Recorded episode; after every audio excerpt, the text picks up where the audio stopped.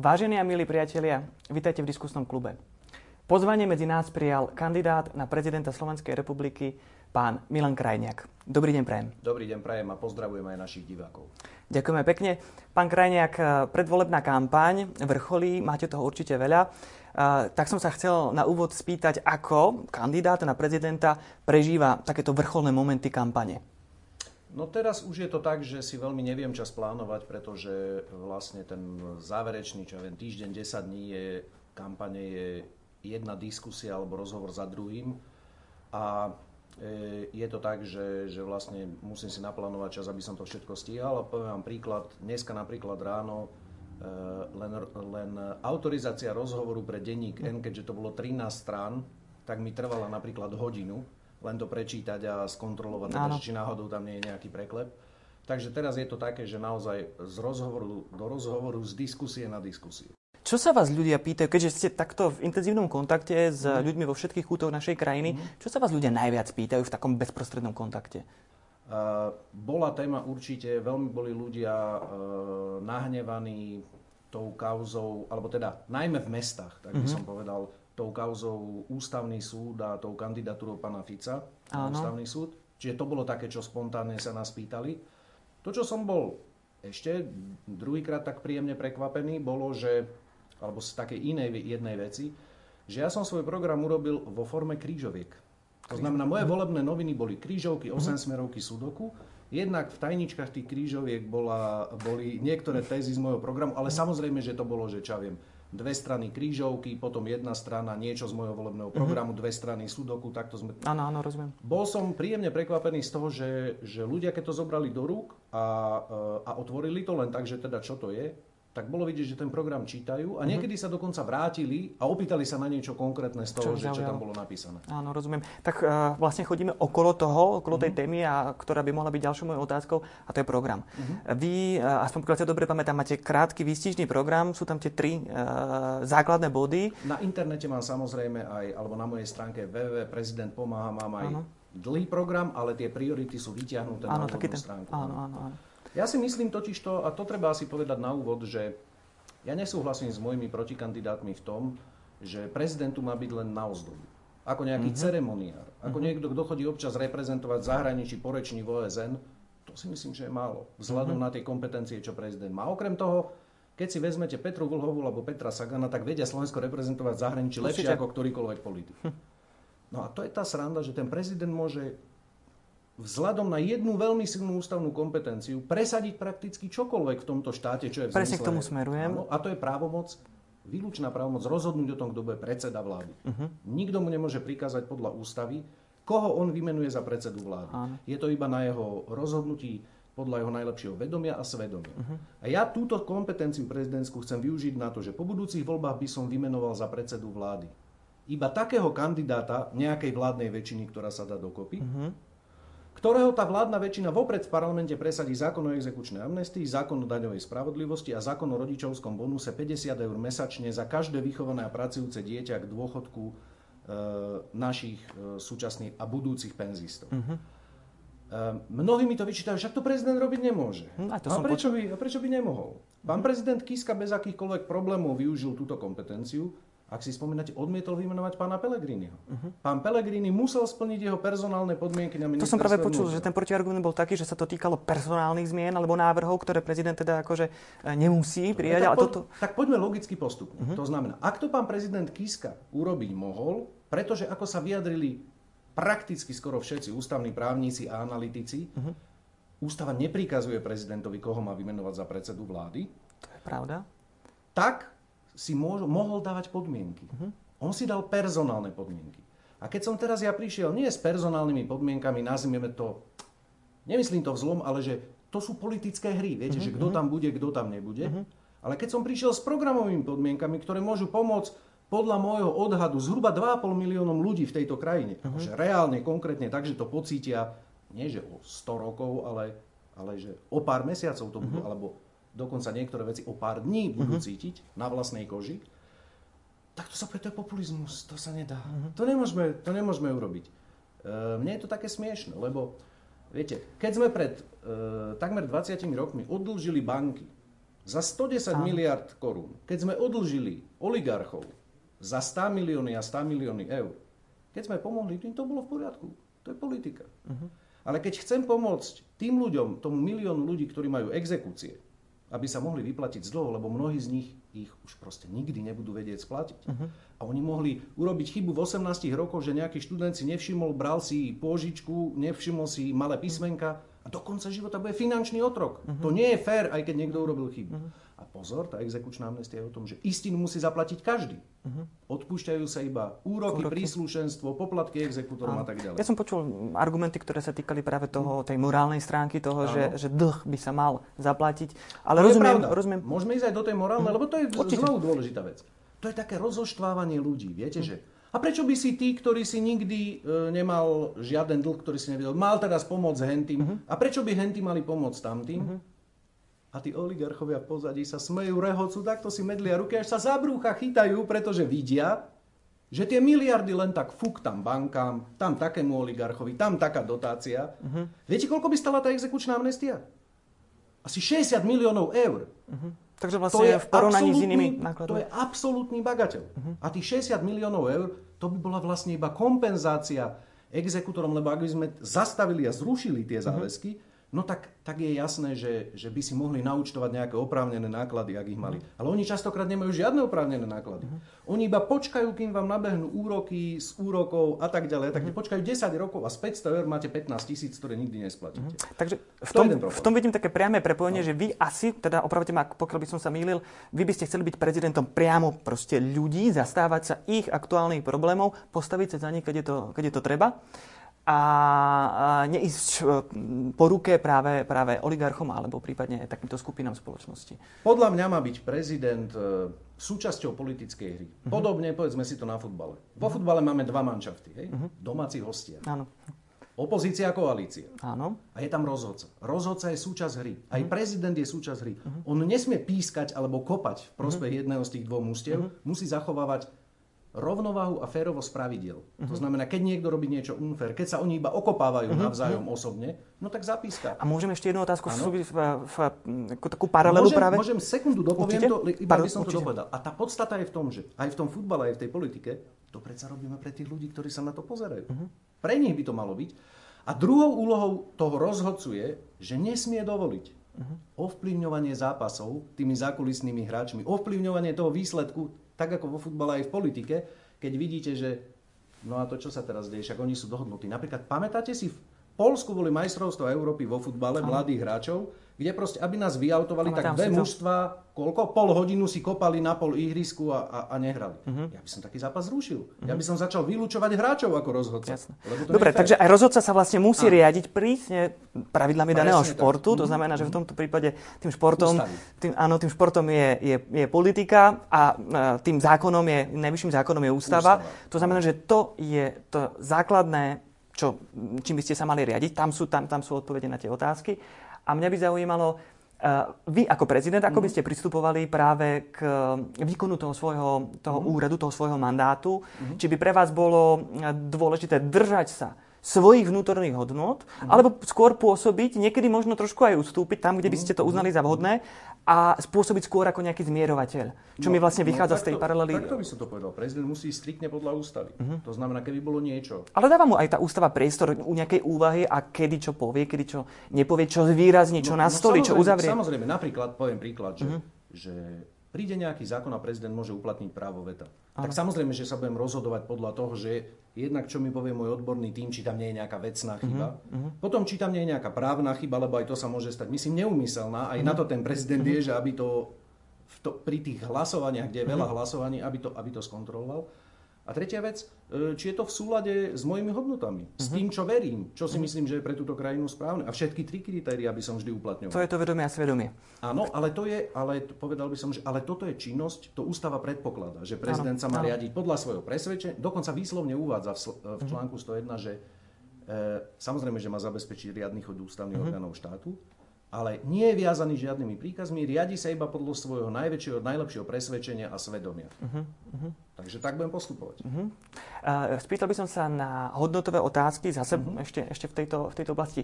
Keď máte skúsenosť práve z bezprostredného kontaktu s voličmi, zaujímajú sa aj vaši voliči o, ja neviem, otázky identity, ano. Rieši sa to? Keď ste sa pýtali na úvod, že čo sa ľudia pýtajú, tak spomenul som si teraz, keď ste toto nadhodili na dve otázky, ktoré sa ma ešte pýtali. Že... Lebo médiá to riešia. Áno, ale stalo sa, že a veľakrát, že nejaký človek za mnou prišiel a povedal, viete čo, pán Krajniak, ešte jednu vec sa vás potrebujem opýtať. Alebo priamo prišiel za mnou a povedal, že možno vás budem voliť, alebo budem vás, ale potrebujem vedieť váš názor na jednu vec. Zapýtali sa dve. Migrácia, povinné kvóty a veci s tým súvisiace. A potom to boli, nazvime to, registrované partnerstva, manželstva, homosexuálov, gender ideológia, Istanbulský dohovor a tieto veci. Čiže to bolo zaujímavé, že to boli ako veľmi konkrétne otázky tých, ktorí sa na to prišli opýtať. Mohol by som to premostiť tým, že ja si vás pamätám aj ako posledného križiaka. To znamená, že asi odpoveď pre vás... Bola veľmi jednoduchá v tomto. A to bolo teda... No, samozrejme, že som proti registrovaným partnerstvám, proti Istanbulského dohovoru. Dokonca, keby vláda mienila posunúť ten dohovor do parlamentu, tak by som ho radšej preventívne vypovedal.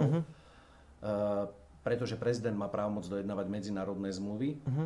Ale táto kompetencia je delegovaná na vládu. Pokiaľ by došlo k dohode s vládou o výkone našej zahraničnej politiky, tak by som to nechal ďalej na vláde, ale s tým, že by som vládu upozornil, že ak by došlo k odovzdaniu nejakej časti suverenity, napríklad na nejakú medzinárodnú zmluvu, ako je Istanbulský dohovor, alebo na Brusel, tak by som tie právomoci prevzal späť. Čiže pre mňa tie otázky, ako pre konzervatívca, ktorý sa tým netají, boli veľmi, povedal by som, jednoduché na zodpovedanie. Zažil som aj to, že ma oslovili, nazvime to tak, že liberálnejší ľudia, prívrženci nazvime to LGBTI komunity, a im sa samozrejme táto moja odpoveď nepáčila. A pýtali sa ma, že no dobre, ale ako potom chcete byť prezidentom všetkých občanov, keď... A na to som povedal dve veci, ale veď predsa. Predstavme si aj človeka, ktorý je gay alebo lesba. Aj takýto človek predsa má na Európsku úniu názor, že niekto ju má rád, niekto ju nemá rád. Myslím, že euroskeptik, eurooptimista.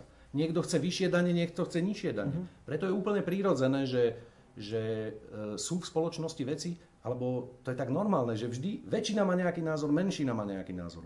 Ale to neznamená, keď sa v jednej otázke, napríklad pohľade na registrované partnerstvá, nezhodneme, že sa nemôžeme zhodnúť napríklad v tom, že treba pomôcť tým ľuďom s exekúciami, alebo že treba pomôcť tej daňovej spravodlivosti. To znamená, že nemôžu mať energetické monopoly na Slovensku viac ako 30% ziskovú maržu, keď Nemecko a vo Francúzsku majú 5%. Však to platia naši ľudia v poplatkoch, aj naši podnikatelia, myslím, domáci, slovenskí, malí a strední.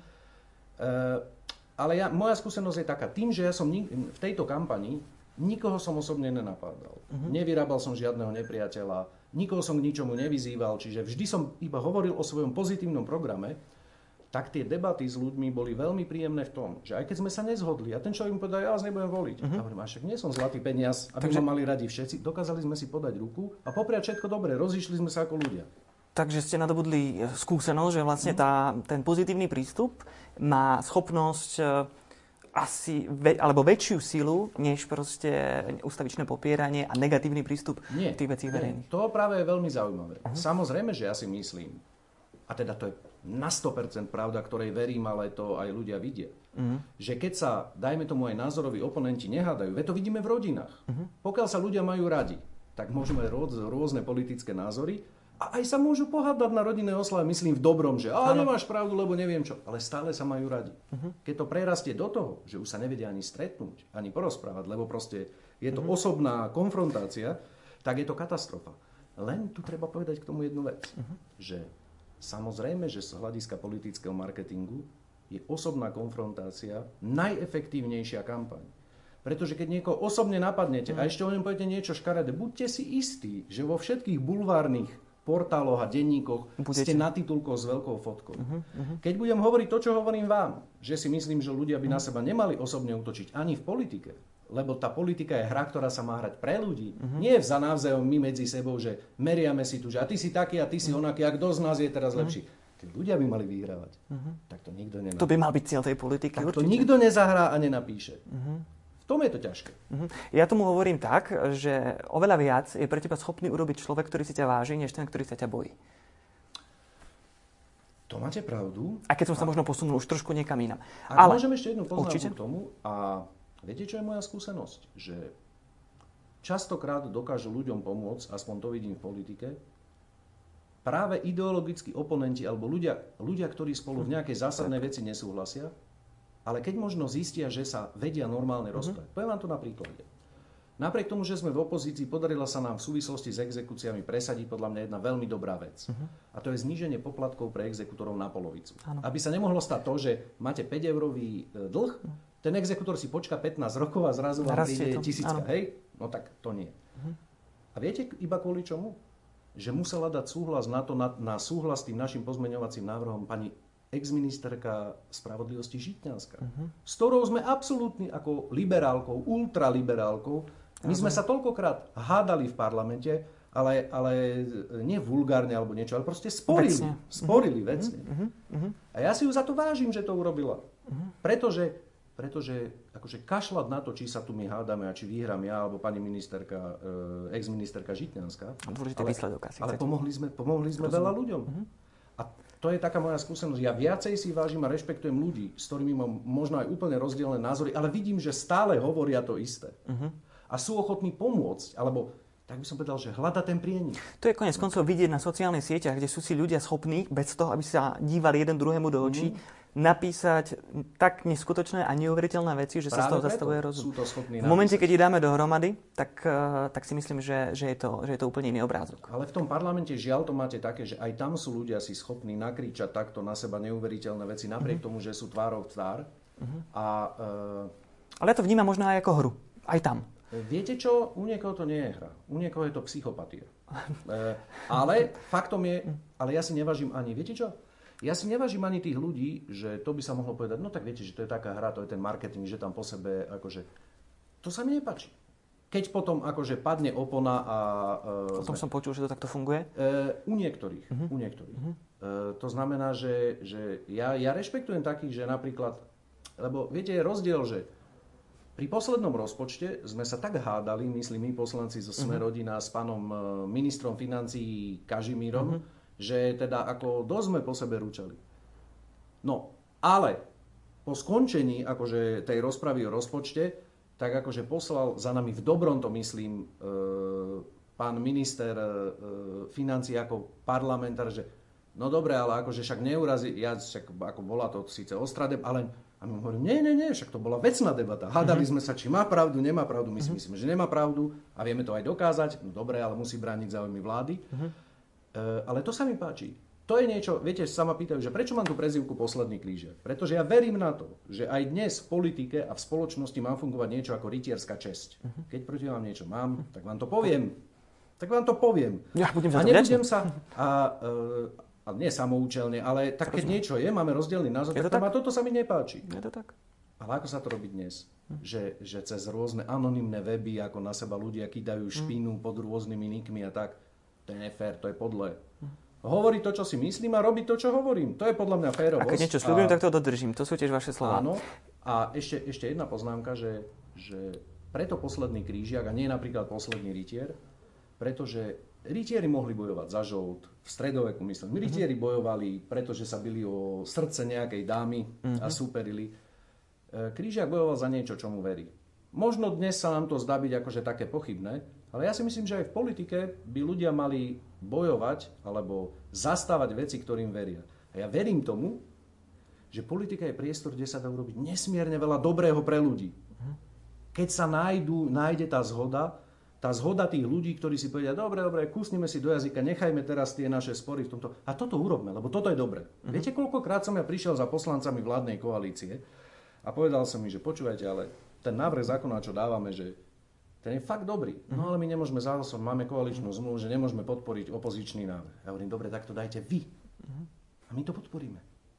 A ja som vďačný tým poslancom, lebo viacerí sú takí, čo povedia, že asi majú pravdu, dobre, tak dajme to. Tak keď uplynula tá polročná lehota, tak niekto z vládnej koalície to dal a my sme to podporili. Chvála Bohu, no ľudia prišli o 6 mesiacov, ale chvála Bohu, že aspoň takto to prešlo. Takže aj za toto som vďačný, keď niekto nie je ideologicky proste nejakým spôsobom preexponovaný a dokáže si uvedomiť, že asi toto treba urobiť. Vy ste konzervatívny politik. Chcel by som sa spýtať cirkev. Vy a cirkev v súvislosti s podporou, prípadne vašou v rámci vašej kandidatúry na prezidenta. Vnímate, že by vás niekto z tohto prostredia podporoval, alebo aký váš postoj? Myslím si, že ma podporujú ľudia z prostredia, teraz by som povedal kresťanov, rovnako ako ľudia, ktorí nie sú z prostredia kresťanov a neviem, či vy osobne ste veriaci, ale možno pre tých, ktorí nie sú veriaci, čiže nevedia, ako to funguje. No, v prostredí katolíkov alebo evanielikov slovenských sú rovnako pestré názory na politiku a spoločnosť ako všade inde. Čiže je logické, že aj nejakí ľudia, ktorí sa, dajme tomu, angažujú v tom prostredí kresťanskom a podporujú, a rovnako sú ľudia, ktorí sú angažovaní v kresťanskom prostredí, ktoré podporujú úplne iných kandidátov. Čiže ja to považujem za prirodzené a to si myslím, že je akoby, že veľmi také dehonestujúce, ani to nikdy tak nefungovalo, že keby pán farár povedal v kostole, že treba voliť tohto človeka, no tak všetci ľudia, však slovenskí katolíci a evanielíci a grékokatolíci a pravoslávni a proste príslušníci ďalších denominácií, to nie sú ovce. Samozrejme, že môže ich zaujímať názor ich pána farára, že čo si on myslí o takého. Ale rozhodnutie by mali urobiť sami. Aj ho robia slobodne. Ešte poslednú tému, zahraničná politika. Neviem, čo vravíte na to, že podľa môjho názoru v poslednom období sa to všetko ako keby otáčalo na ruby. V Rusku je prezidentom človek, ktorý bol agentom KGB a toho podporuje pravoslavná cirkev. V Amerike je zase prezidentom človek, ktorý je biznismen bez toho, že by podľa môjho názoru zastával nejaké hodnoty. A predtým takýto stav vo svete bol pre mňa ťažko predstaviteľný. Možno to vychádza z toho, z akej generácie som, kedy som si myslel, že po 89. už bude len dobre. Ukazuje sa, že nie je. Mení sa nejak geopolitický kompas našej doby, alebo... Veľmi sa mení. Veľmi, absolútne, zásadne. Ak dovolíte, to je... Myslím si tak dôležitá téma, že skúsim povedať nejaké 3 poznámky trošku. Nechcem už dlhšie zdržiavať, lebo už sa náš čas pomaly naplnil. Okay, tak prvá vec, čo chcem povedať. Viete, čo je zaujímavé na tom Trumpovi? Ja som podporovateľ pána prezidenta Trumpa v tom zmysle, že keby som si musel vyberať medzi pani Clintonou a Trumpom, určite by som volil Trumpa. Áno, rozumiem. A musím vám povedať, že by som bol spokojný, pretože znovu pán Trump je teda, povedal by som, veľmi excentrická osobnosť. To bez pochyby. Ale podľa mňa 90% svojich predvolebných slúbov aj splnil alebo plní. Napríklad, všetci sa rozčuľujú, že stavia ten múr a za každej okolnosti ho chce postaviť na hranici s Mexikom. No ale on ho slúbil. Prečo sa teraz všetci prekvapujú, že on je taký magor, že on to myslí vážne, však dobre, už voľby prebiehajú, tak už daj s tým pokoj. No, počkajte, ale ja som to slúbil, tak ja ho idem postaviť. Hej? Toto je na ňom veľmi zaujímavé, takže a teraz to, čo ste povedali. Viete, čo je zaujímavé, že presne tieto názory, ktoré teraz Trump napríklad v zahraničnej politike, myslím tie obchodné vojny, obhajovanie záujmov amerických výrobcov a tak, on je hovorí 30 rokov. To je ten paradox, že na rôzne veci mohol mať rôzne názory, ale toto on naozaj hovorí 30 rokov. A 30 rokov je presne tá doba, kedy vyšla slávna esej pána Fukuyamu o konci dejín. To je to, čo ste nazvali. Však liberálna demokracia zvíťazila. Áno, že dostali sme sa na koniec dejín. A ako reakciu na to napísal pán Huntington esej Zrážka civilizácií. Ja som bol vždy prívržencom v tom ideovom spore pána Huntingtona. A asi sa ukázalo, že mal pravdu. No, zdá sa, že áno, pretože sa to melie a prebieha. A preto si myslím, že v takých tých sporoch, ale myslím tých civilizačných sporov, však tu dobre, ten tlak islamu vidíme, tlak ilegálnych migrantov a tak ďalej, vtedy je nesmierne dôležité vedieť, že kde sú tie naše korene. Na čom je tá podstata našej civilizácie založená. A je napríklad založená na podpore rodiny. Áno, v tomto sa nepochybne dá s vami súhlasiť. Jediná vec, ktorá mne na tom úplne nesedí, že teraz o kresťanských tradíciách, o koreňoch rozpráva kadekto. Aj ľudia, ktorí predtým netušili nič o kresťanstve a nežili. Nebolo to tak vždy, alebo ja si pamätám, keďže som mal 16 rokov a vnímal som všetko od roku 89 až doteraz v tej politike. Za 3 mesiace bývalí ortodoxní komunisti, príslušníci nomenklatúry hlásali proste sociálne práva, liberalizmus a neviem čo. To je tak vždy. To je tak vždy. Je to nepekné, pokrytecké a všetko, ale bohužiaľ Každý sa snaží zmeniť kabát, keď je to pre neho výhodné. Nie, že každý, ale veľa ľudí sa snaží. Čiže to v politike tento oportunizmus žiaľ bude prítomný vždy. To, čo mi viacej vadí, nie je to, že pán Putin bol bývalý agent KGB, alebo pán Trump bol podnikateľ. Alebo pán Babiš v Českej republike, to je tiež... Áno. Viete, čo mi vadí? Že pod vplyvom sociálnych médií a liberálnych elít sa uzatvárajú ľudia do bublín.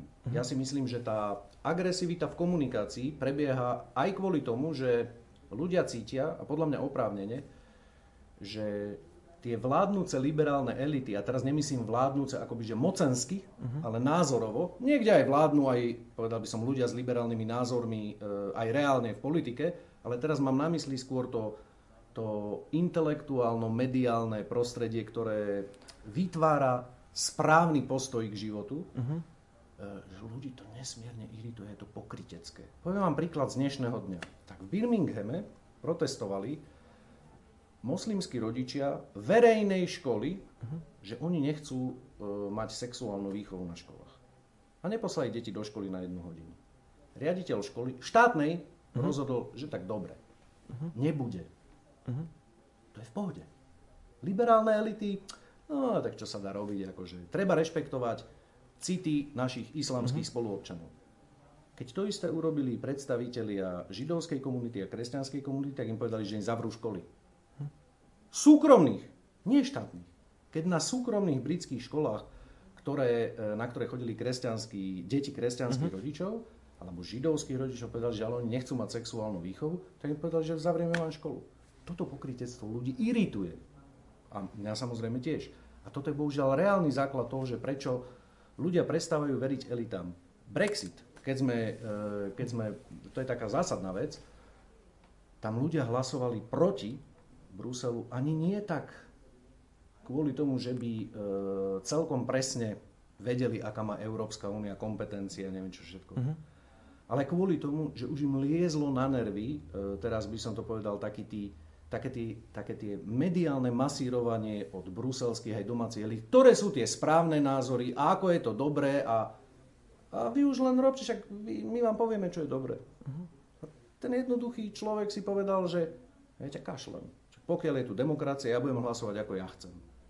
To sa deje aj u nás. Ja si nemyslím, že keď vyhral pán Kotleba v Banskej Bystrici, že ľudia v Banskej Bystrici majú radi fašizmus. To si nemyslím. 80% z tých ľudí považuje SMP za udalosť, na ktorú sú hrdí.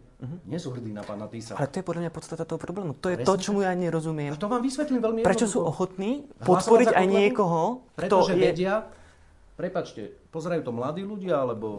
Väčšinou mladí ľudia. Ja vám hovorím, že... Dobre, tak to neukážem, iba poviem. To je zo strany tých ľudí vstýčený prostredník elitám. Štve vás Kotleba? A vy ako elity, vláda, parlament, ktokoľvek, neriešite naše problémy? A kto vás najviac štve, Kotleba? Budem hlasovať za Kotlebu.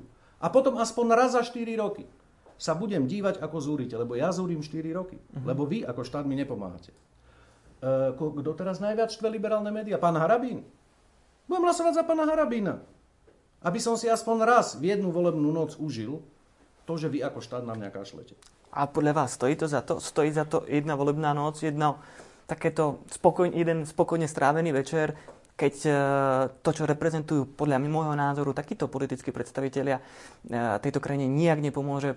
Čo by ste robili na mieste tých ľudí, ktorí sa dovolávajú 4, 8, 12 rokov toho, aby im štát pomohol? Napríklad tí ľudia s tými dlhmi, ktorí podpísali ručenie svojmu bratovi, toho prešlo auto a oni teraz do konca života budú splácať jeho dlh, ktorý nespôsobili.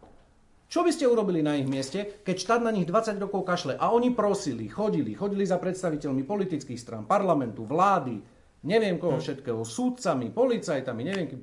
A každý povedal, nedá sa nič robiť. Čo by ste robili na ich mieste? Tak sa zmierite s tým, že budete do konca života, čo viem, ďalších 30 rokov finančný otrok? Ja by som asi tiež na ich mieste rozmýšľal, že to proste tak nenechám, že proste chcem zmenu za každú cenu. Štát je povinný pomáhať týmto ľuďom. Štát a elity sú zodpovedné za to, že títo ľudia nemajú koho normálneho voliť. Ja si myslím, že je to... Nemôžeme hnevať ako... A teraz to beriem tak, že ja ako politik. To by bolo také povýšenecké, keby som sa teraz tváril, že tí ľudia volia zle. Ako volia zle? tak ja som politik, je mojou povinnosťou presvedčiť tých ľudí, že ten môj program je dobrý. Uh-huh. A keď ich o tom nepresvedčím, tak je to moja chyba. Samozrejme, že teraz odmyslíme si manipulácie, uh-huh. hej, a myslím v médiách, prieskumu a neviem čo. Ale v zásade máme demokraciu.